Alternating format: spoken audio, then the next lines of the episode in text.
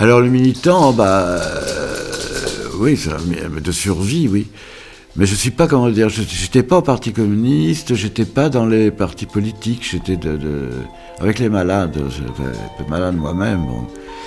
Et, c'était lié justement au fait qu'on cachait les, morts, que, parce que ça dévoilait leur homosexualité, que les familles euh, en avaient honte. VIH, SIDA. L'épidémie n'est pas finie. Ah, c'est une question qu'on m'a toujours posée. Parce que je disais toujours, et ça vexait les gens, je disais, mais je milite pour moi-même. Et ils disaient, ah, mais tu n'es pas communiste Si, je suis communiste, mais je milite pour moi-même d'abord. Euh, parce que j'en meurs. Je veux dire, il y a, l'intime qui est là, qui, pousse à la politique, quoi. Alors. Déjà. Oui, oui, bien sûr. Pas pour l'homosexualité, qui a été le mouvement des années 71. D'abord le MLAC pour l'avortement, pour le droit à l'avortement. Donc de toute façon, on était dans les rues des, 71. On a pris le pouvoir. Enfin, le petit pouvoir de, de, la manif du 1er mai, où on se faisait injurier et traiter tous les noms. Un podcast produit par Manifesto 21 en partenariat avec le MUSEM, Musée des civilisations de l'Europe et de la Méditerranée. Épisode 2 Lutte d'hier et d'aujourd'hui. Et voilà, et moi je suis pas mort, je sais pas pourquoi. Et donc il n'y a plus qu'à se battre jusqu'à la mort.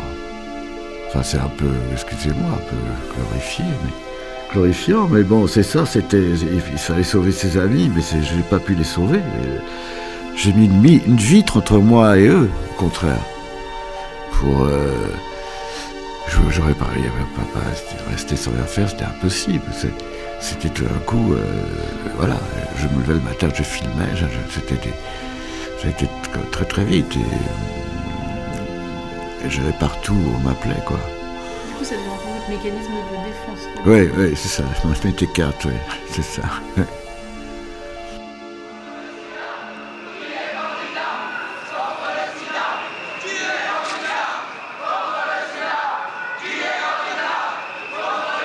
Lionel Soukaz est artiste, cinéaste et militant. En tout, il filmera plus de 2000 heures de mobilisations diverses liées au VIH. Cette chronique vidéo s'appelle Le Journal Anal. Une compilation d'extraits est visible dans l'exposition VIH-Sida, l'épidémie n'est pas finie, qui a ouvert ses portes cet hiver au Mucem.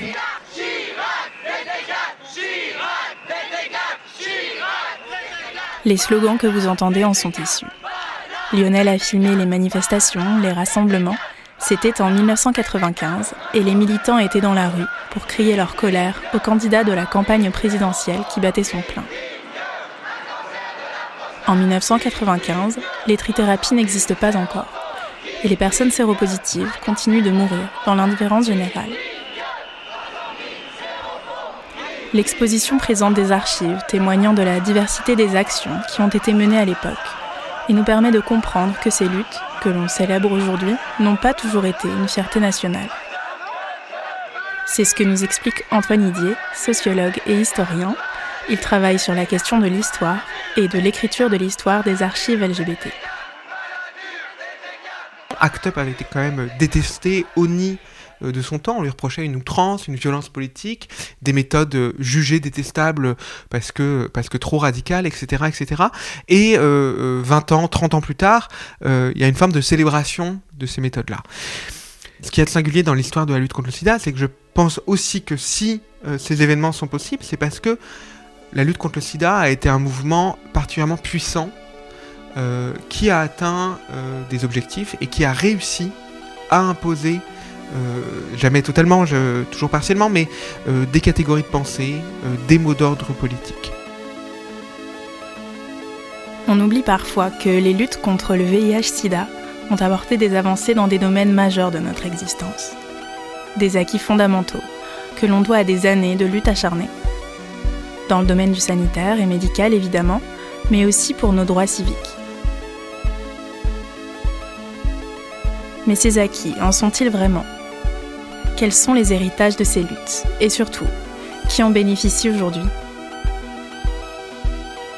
ACT UP qui incarne euh, l'épidémie a, une force ne serait-ce que, que, visuelle, symbolique, etc. etc. Mais plus généralement, euh, tout le mouvement de lutte contre le sida a gagné un certain nombre de batailles euh, en réussissant euh, à imposer des transformations, à imposer un discours, à changer la manière dont on parlait, de l'épidémie, même à changer une partie de la médecine, à en tout cas avoir une influence euh, sur la médecine, avoir une influence sur les politiques de santé, avoir une influence sur la manière dont on pense la sexualité, le sida, les comportements, etc. etc. Alors ce qu'on observe euh, très clairement aujourd'hui, c'est-à-dire en 2021, donc 40 euh, ans après le début de l'épidémie, et puis euh, presque autant d'années de lutte, c'est euh, certaines avancées euh, évidentes. Et comme je le disais précédemment, l'épidémie s'étant développée dans des groupes en France et dans d'autres pays du Nord, euh, dans des groupes spécifiques, qui étaient des groupes stigmatisés, parfois dépourvus de certains droits, elle a été le moyen de revendiquer une amélioration de la situation de ces groupes, en même temps que de la lutte contre le sida au sens peut-être strictement médical ou de la prise en charge ou de la prévention. Christophe Broca est l'un des commissaires de l'exposition. Il est anthropologue et auteur du livre Agir pour ne pas mourir, qui retrace la lutte de l'association ACT UP. Et avec donc toutes ces années de recul, ce qu'on observe, c'est qu'il y a eu une avancée euh, que moi je considère euh, spectaculaire de, la situation des minorités sexuelles et de genre, euh, avec euh, non seulement la question des droits, c'est-à-dire que dans de nombreux pays et en France, finalement, même si c'est arrivé plus tard qu'ailleurs, l'égalité des droits par le mariage, d'abord par le, par le Pax et puis par le mariage, mais aussi, il ne s'agit pas seulement des droits, il s'agit aussi de la de la, du statut social, de la place dans la société, en fait, de la de l'acceptation ou de la, de, la, de la reconnaissance même. Euh, par exemple, la question du mariage, il faut pas oublier que euh, c'est issu des situations intolérables qui étaient vécues par euh, les hommes gays qui perdaient un conjoint et qui se trouvaient dépossédés de leurs biens, de l'appartement commun, rejetés de la famille, etc., etc. Ce sont ces situations intolérables qui ont tant indigné la, la, la, communauté où les personnes euh, touchées à cette époque euh, qui ont rendu possible euh, l'aboutissement de la revendication pour l'égalité des droits. Elle existait préalablement au sida. Quand on regarde les archives des, groupes qui existaient avant le sida, on voyait déjà que, ces, que ces, revendications existaient, mais elles n'ont pu être entendues que dans le cadre de l'épidémie. Et finalement, après, ça s'est complètement détaché dans l'histoire de ces luttes-là de l'enjeu du VIH mais c'en est le produit direct. Le Pax, instauré en 1999, est l'un des succès de la lutte contre le VIH. Pensé par et pour les homosexuels, il est aujourd'hui largement utilisé par l'ensemble de la société française. Mais c'est surtout dans le domaine médical que la lutte contre le virus du sida apportera des avancées considérables, comme nous l'explique Patricia Henel, présidente de la coordination régionale de lutte contre le VIH, PACA Ouest Corse.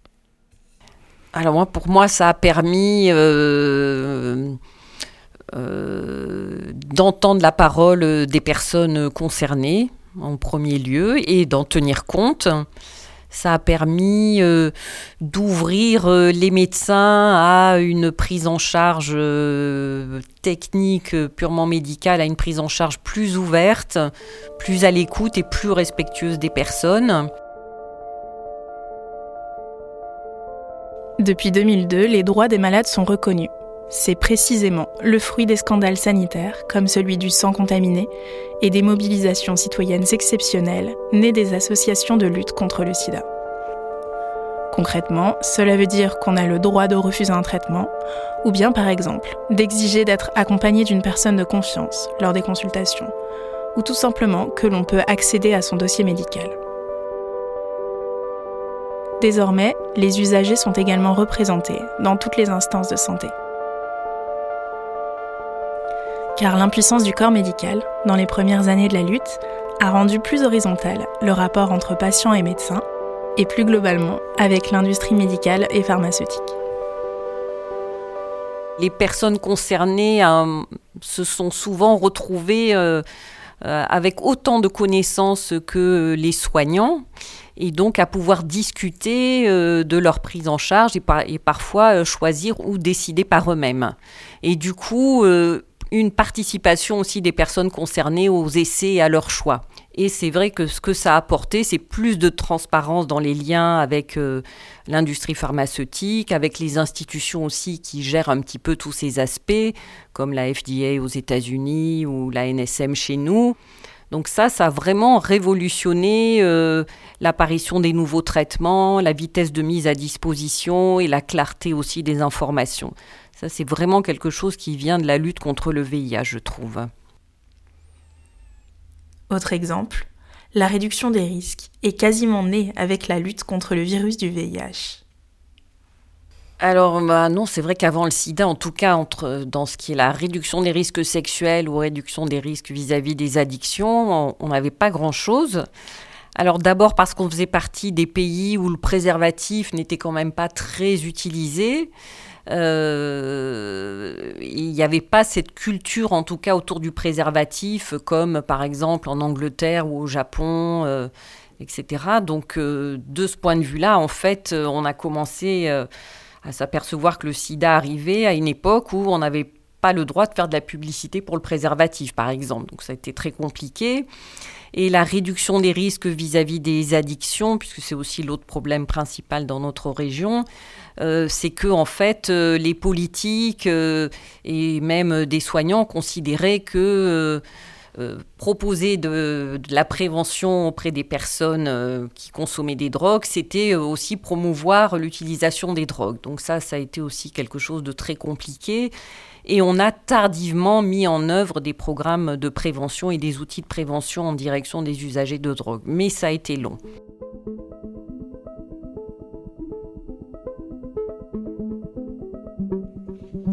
Un décret voté en 1972 interdisait la vente de seringues en France. Si cette loi avait pour but de compliquer l'accès à la drogue, elle provoquera surtout l'hécatombe qu'ont essuyé les consommateuristes de drogues injectables dans les années 80. Il représentait alors près de la moitié des contaminations au VIH. En 1987, il est enfin possible de se procurer librement des seringues en pharmacie. Elles seront accessibles gratuitement quelques années plus tard. Aujourd'hui, les usagers et usagères de drogue ne représentent plus que 1 à 2% des nouvelles contaminations au VIH. La question du secret médical, ou le développement de la santé publique sont également des avancées que l'on doit à la lutte contre le VIH dans notre système de santé. Mais pour Christophe Broca, ces héritages sont parfois fragilisés les héritages de la lutte contre le sida, qui a été présenté pendant toute une période comme une épidémie exemplaire en ce qu'elle avait permis de faire euh, bouger certaines choses dans la société, y compris au-delà de la question du sida euh, elle-même, c'est-à-dire pour d'autres questions de santé, etc. Quand on y regarde de plus près avec euh, le recul qu'on a aujourd'hui, on se rend compte que ce n'est pas tant le cas que ça. On pourrait prendre par exemple l'exemple de la euh, de la démocratie sanitaire, c'est-à-dire euh, euh, l'épidémie de Covid a montré à quel point la démocratie sanitaire aujourd'hui en France fonctionne mal. Par exemple, la fermeture des lits d'hôpitaux qui se poursuit en période d'épidémie de Covid. Comment est-ce qu'on peut considérer que la crise du sida a été bénéfique pour le, service public hospitalier? Si on constate qu'aujourd'hui, en pleine épidémie de Covid, les lits d'hôpitaux continuent de fermer Donc il y a comme ça tout un ensemble de, de questions sur lesquelles il faut vraiment s'interroger sur ce qu'ont pu être ces fameux acquis de la lutte contre le sida. Il suffit pas de le dire de manière incantatoire sans regarder de très près euh, quels sont vraiment ces acquis. Et bien sûr qu'il y en a, et souvent ils sont euh, liés à des questions euh, thérapeutiques ou techniques liées au, médical et au sanitaire. Mais si, on regarde, si on regarde la question des politiques sanitaires, la question du sort politique des minorités, qui est quand même la question centrale en fait qu'a posé les l'épidémie de sida, euh, voilà, les héritages ne sont pas ce qu'il faudrait qu'ils soient. Donc il reste énormément à faire. Si on regarde les autres minorités qui ont été touchées par le VIH-Sida, que ce soit les professionnels du sexe, que ce soit les usagers de drogue, que ce soit les migrants originaires euh, euh, d'Afrique subsaharienne ou du Maghreb, c'est incomparable. C'est-à-dire qu'on a fait en sorte de lutter contre le sida dans ces groupes, parfois très efficacement. Par exemple, chez les usagers de drogue, euh, dès la mise en vente libre des seringues dans les années 80, on a pu faire chuter la, transmission du VIH par voie intraveineuse dans, dans ce groupe, mais par contre, pour ce qui est de leur sort politique, légal, social, on constate à quel point les choses ne, ne, progressent pas. Euh, la question du travail du sexe, on est toujours soumis à une approche répressive dans le cadre d'une perspective abolitionniste.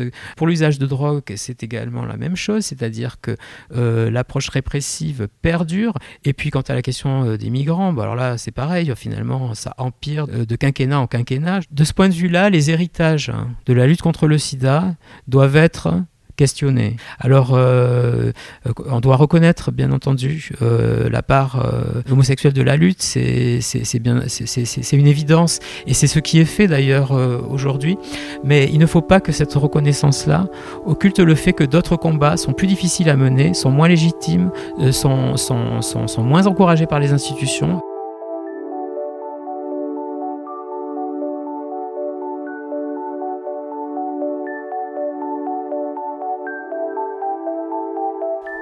Alors, la lutte contre le VIH-Sida a permis aussi les personnes migrantes d'avoir une carte de séjour pour soins. Donc, du coup, quand on est séropositif au VIH, mais il y avait l'hépatite B, l'hépatite C, mais avec le durcissement des lois, donc euh, c'est pas facile d'avoir une carte de séjour quand tu es séropositif au l'hépatite B ou C. C'est pas facile. Ça peut aboutir, mais c'est pas facile. Moussa Fofana est d'origine malienne. Il travaille à AIDS Marseille en tant qu'accompagnant, où il anime notamment le groupe Migrants LGBT. Par contre, si c'est le VIH, oui. Mais à condition, il y a tellement de conditions à ça aussi. C'est un parcours de combattant et puis euh, c'est pas facile vraiment. C'est pas facile. Et moi, personnellement, et je, je, je, je, me suis galéré avec des personnes que j'accompagne. À un moment donné, ils voulaient baisser les bras. J'ai dit non, si tu baisses les bras, ça veut dire tout ce qu'on a fait, ça sert à rien. Donc on continue. Parce qu'il y a des choses qui te, ils te font des allers-retours pour rien. Sinon, c'est un parcours de combattant vraiment pour avoir un titre de séjour pour soins en France et surtout à Marseille. Les personnes migrantes devraient pourtant être une priorité. Elles font partie des plus touchées par le VIH en France l'indifférence des pouvoirs publics face à leur sort soulève de nombreuses questions. Car comme nous l'explique Moussa Fofana, dans l'épidémie de VIH-Sida, la précarité est un facteur aggravant. Et moi, quand je suis arrivé en Europe, j'ai eu la chance et je suis tombé sur euh, une personne que j'ai déjà connue, qui m'a hébergé chez lui, qui m'a nourri. Mais la plupart des personnes, quand on arrive en Europe, avant d'arriver en Europe aussi, donc euh, on fait le parcours. Moi, je fais ce parcours. Je suis parti de Mali. Donc je fais le Sahara, l'Algérie, la Libye et je pris le bateau pneumatique pour arriver en Italie. Donc arrivé en France, c'est les personnes migrantes primo arrivant. Pour arriver en France, il y avait beaucoup de choses qu'on a, a vécues en route. Donc euh, c'est pas facile. Donc tu perds l'espoir d'abord. Voilà, je viens d'arriver dans un pays que je connais pas. Il faut que je me casse. Donc la police, je peux pas aller le voir. Même si on me viole, je garde pour moi, je ne vais pas aller voir la police parce que je sais qu'ils vont me, ils vont me, ils vont m'attraper, ils vont me faire euh, retourner là où je suis venu. Même si on a été tabassé tout, on fait tout pour éviter euh, la police et pour être vu. Donc, les primo arrivants, ils sont pas informés. Les primo arrivants, ils sont fragiles. C'est les publics les plus vulnérables. Donc, euh, c'est des, des publics qui sont manipulables aussi. Et ces personnes n'ont aucun droit. Donc, euh, ils n'ont pas accès à, la santé, ils n'ont pas accès à logement et rien. Donc, ces personnes, ils vont habiter, squatter chez les gens. Donc, surtout, il y a des personnes qui disent, OK, j'ai besoin de ça aujourd'hui, il faut que je le fasse. Donc, il y a des personnes qui, pratiquent, qui font le travail du sexe alors que ce n'est pas leur travail. Il y a des personnes aussi, pour arriver en France, ils ont fait des dettes, ils ont emprunté de, l'argent. Donc, arrive, une fois arrivé en France, il faut qu'ils les remboursent aussi. Donc ces personnes, ils sont obligés de pratiquer ce travail aussi. Si les clients demandent, sans capote, il va payer comme ça. Donc du coup, toi, tu, l'acceptes. Donc du coup, si tu n'as pas l'information euh, pour les IST, si tu ne sais même pas où aller parler, donc euh, c'est vraiment une vulnérabilité quand ils arrivent. De le fait de les citer, aller vers une structure, c'est pas possible aussi. Ils ont peur. Même moi, quand je suis venu, si tu me dis d'aller vers une structure, ça me fait peur. Je me suis dit, mais à arriver là-bas, ils vont appeler la police. Donc, du coup, c'est pas facile. Il faut avoir la confiance, il faut les voilà, expliquer leurs droits vous avez droit à ça. Vous pouvez aller, les associations, ils n'appellent pas la police. Donc euh, voilà. Donc c'est au fur et à mesure que moi, quand je suis sur le terrain, j'informe et je, je, forme aussi donc, euh, les primo-arrivants. Donc avec les études aussi, moi, toutes les personnes que j'ai accompagnées, 90% ils étaient contaminés sur, en France, arrivés en France ici. La plupart des personnes primo-arrivantes, les personnes migrantes primo-arrivantes, sont toujours contaminés sur le territoire français. Nombreuses sont les personnes migrantes qui se contaminent non pas dans leur pays d'origine, mais une fois arrivées en France. C'est ce que met en avant l'enquête Parcours menée entre 2012 et 2013. Un homme africain séropositif sur deux et une femme africaine séropositive sur trois a contracté le virus après son arrivée en France. L'infection a souvent lieu dans les premières années suivant l'arrivée, pendant lesquelles la précarité est grande.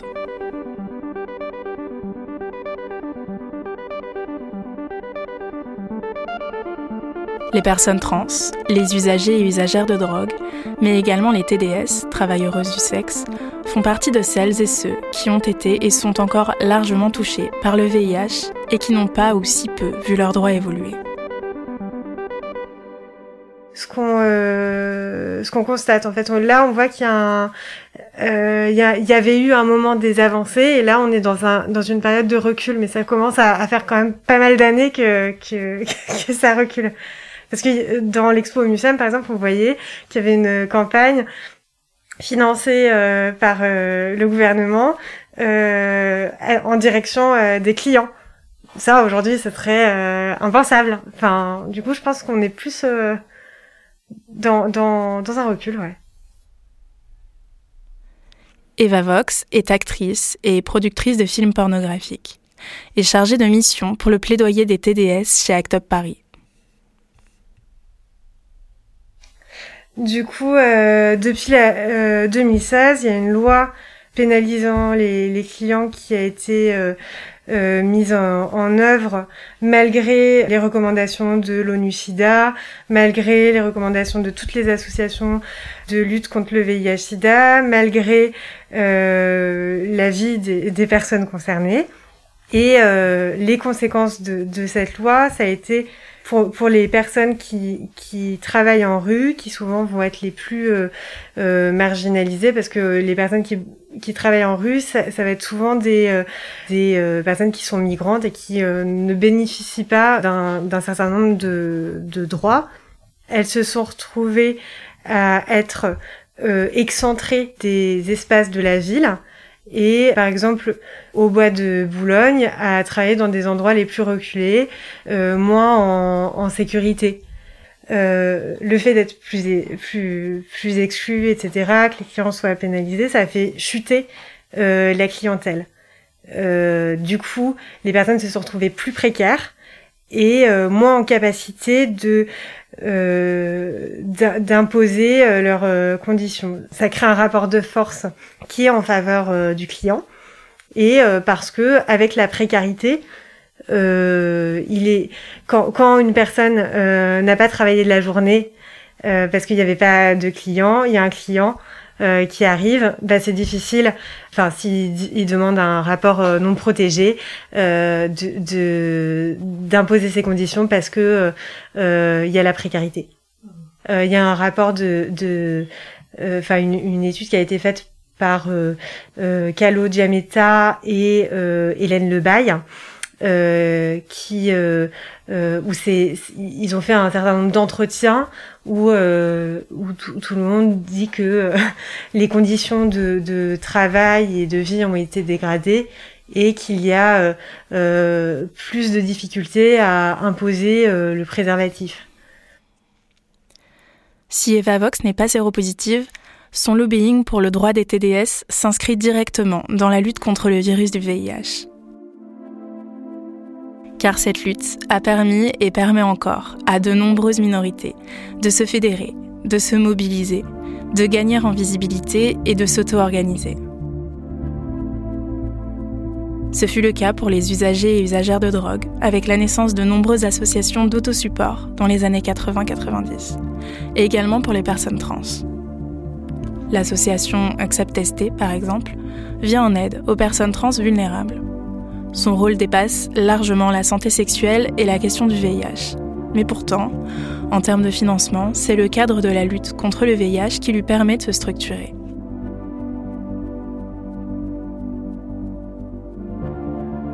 Certaines revendications, bien qu'elles lui soient totalement antérieures, continuent à n'être entendues que dans le cadre de l'épidémie de VIH-Sida, qui attire le regard et le soutien de certains politiques. Les TDS, je me dis, en fait, le malheur, c'est que l'État essaie de, de les protéger. Enfin, il y a ce truc-là, quoi. Ah c'est, c'est, euh, c'est, euh, enfin, respecter, euh, enfin, ne, ne, ne, protégez pas les gens et les infantilisez pas. et on, on peut pas sauver les gens contre leur gré. Enfin.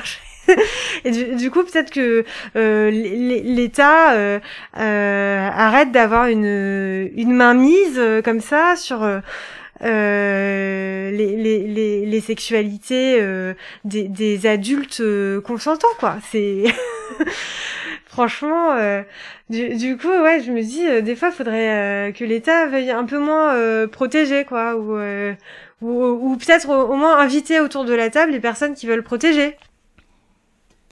Que ce soit les TDS, les usagers et usagères de drogue, les personnes migrantes ou trans, toutes demandent plus d'écoute et de considération de la part des pouvoirs publics. Dans le cadre de l'épidémie de sida, les approches répressives et criminalisantes sont contre-productives. D'ailleurs, l'épidémie tout entière s'est construite sur la stigmatisation de personnes minorisées et vulnérables. Il est indispensable, aujourd'hui encore, de trouver des manières alternatives de lutter. Alors pour moi, le militantisme, c'est un privilège, c'est une forme de privilège. C'est-à-dire que si tu milites et que tu ouvres ta bouche, euh, c'est que tu as la sécurité sociale, entre guillemets, et économique pour le faire. Nina Chems a 25 ans. Elle est trans, travailleuse du sexe et séropositive. Elle est aussi artiste et performeuse. Son travail artistique est lié à sa séropositivité. Comme Lionel Soukaz, chez elle, l'intime ne peut pas être séparé du politique. Je le fais, j'ouvre ma bouche parce qu'en fait, je me dis, personne va le faire. Enfin, je veux dire, dans les femmes trans euh, séropositives, bah, on le voit bien, il n'y a pas grand monde qui le fait. Ça n'a jamais été spécialement réfléchi, ça a toujours été. Euh, d'abord, c'était instinctif en fait. C'était, euh, bah, je ne suis pas d'accord avec, avec la manière dont on me traite. Être militante séropositive, bah, c'est faire du bruit, euh, faire de l'info. Euh, alors c'est faire de l'info, mais du coup, moi du coup j'ai trouvé le cadre aussi. Le cadre c'est mes réseaux sociaux. Par contre, il faut aussi savoir que une personne séropositive, c'est quand même épuisant de devoir expliquer tout le temps euh, ce, ce, que c'est. Moi, même si, entre guillemets, publiquement, mon statut, il est connu. Enfin, ici à Liège, tout Liège sait que je suis séropositive et que je suis la meuf trans qui a le VIH, tu vois. Du coup, si on vient m'en parler dans le cadre privé, si je suis en soirée euh, ou que, et que je rencontre quelqu'un qui euh, me dit d'entrée de jeu, euh, je suis, suis pas au courant de certaines choses, je suis, je suis assez curieuse. Là, je suis là en mode ma belle, en fait, c'est pas le temps, c'est pas l'espace, tu vois. donc, il faut savoir séparer, mais du coup, c'est intense, hein, parce que du coup, en fait, quand tu es militant de VIH, je sais pas, en fait, le VIH, tu vois, il y a tout le monde qui a un peu ce, regard et ce, spectre du poids de la maladie honteuse. Et donc, du coup, parfois, tu as l'impression que tu le portes, ce poids, mais, mais tu le portes pour changer le regard et changer le regard qu'on va avoir sur cette maladie honteuse.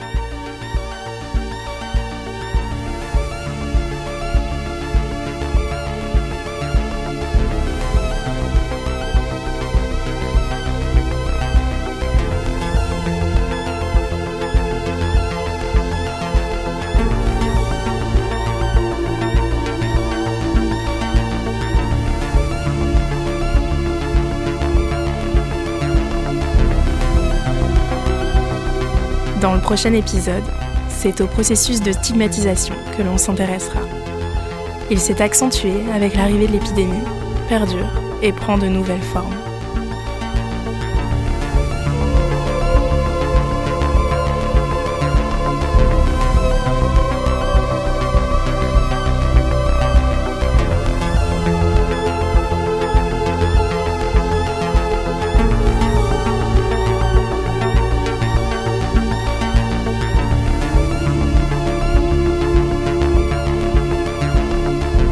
C'était le deuxième épisode de VIH-Sida, l'épidémie n'est pas finie.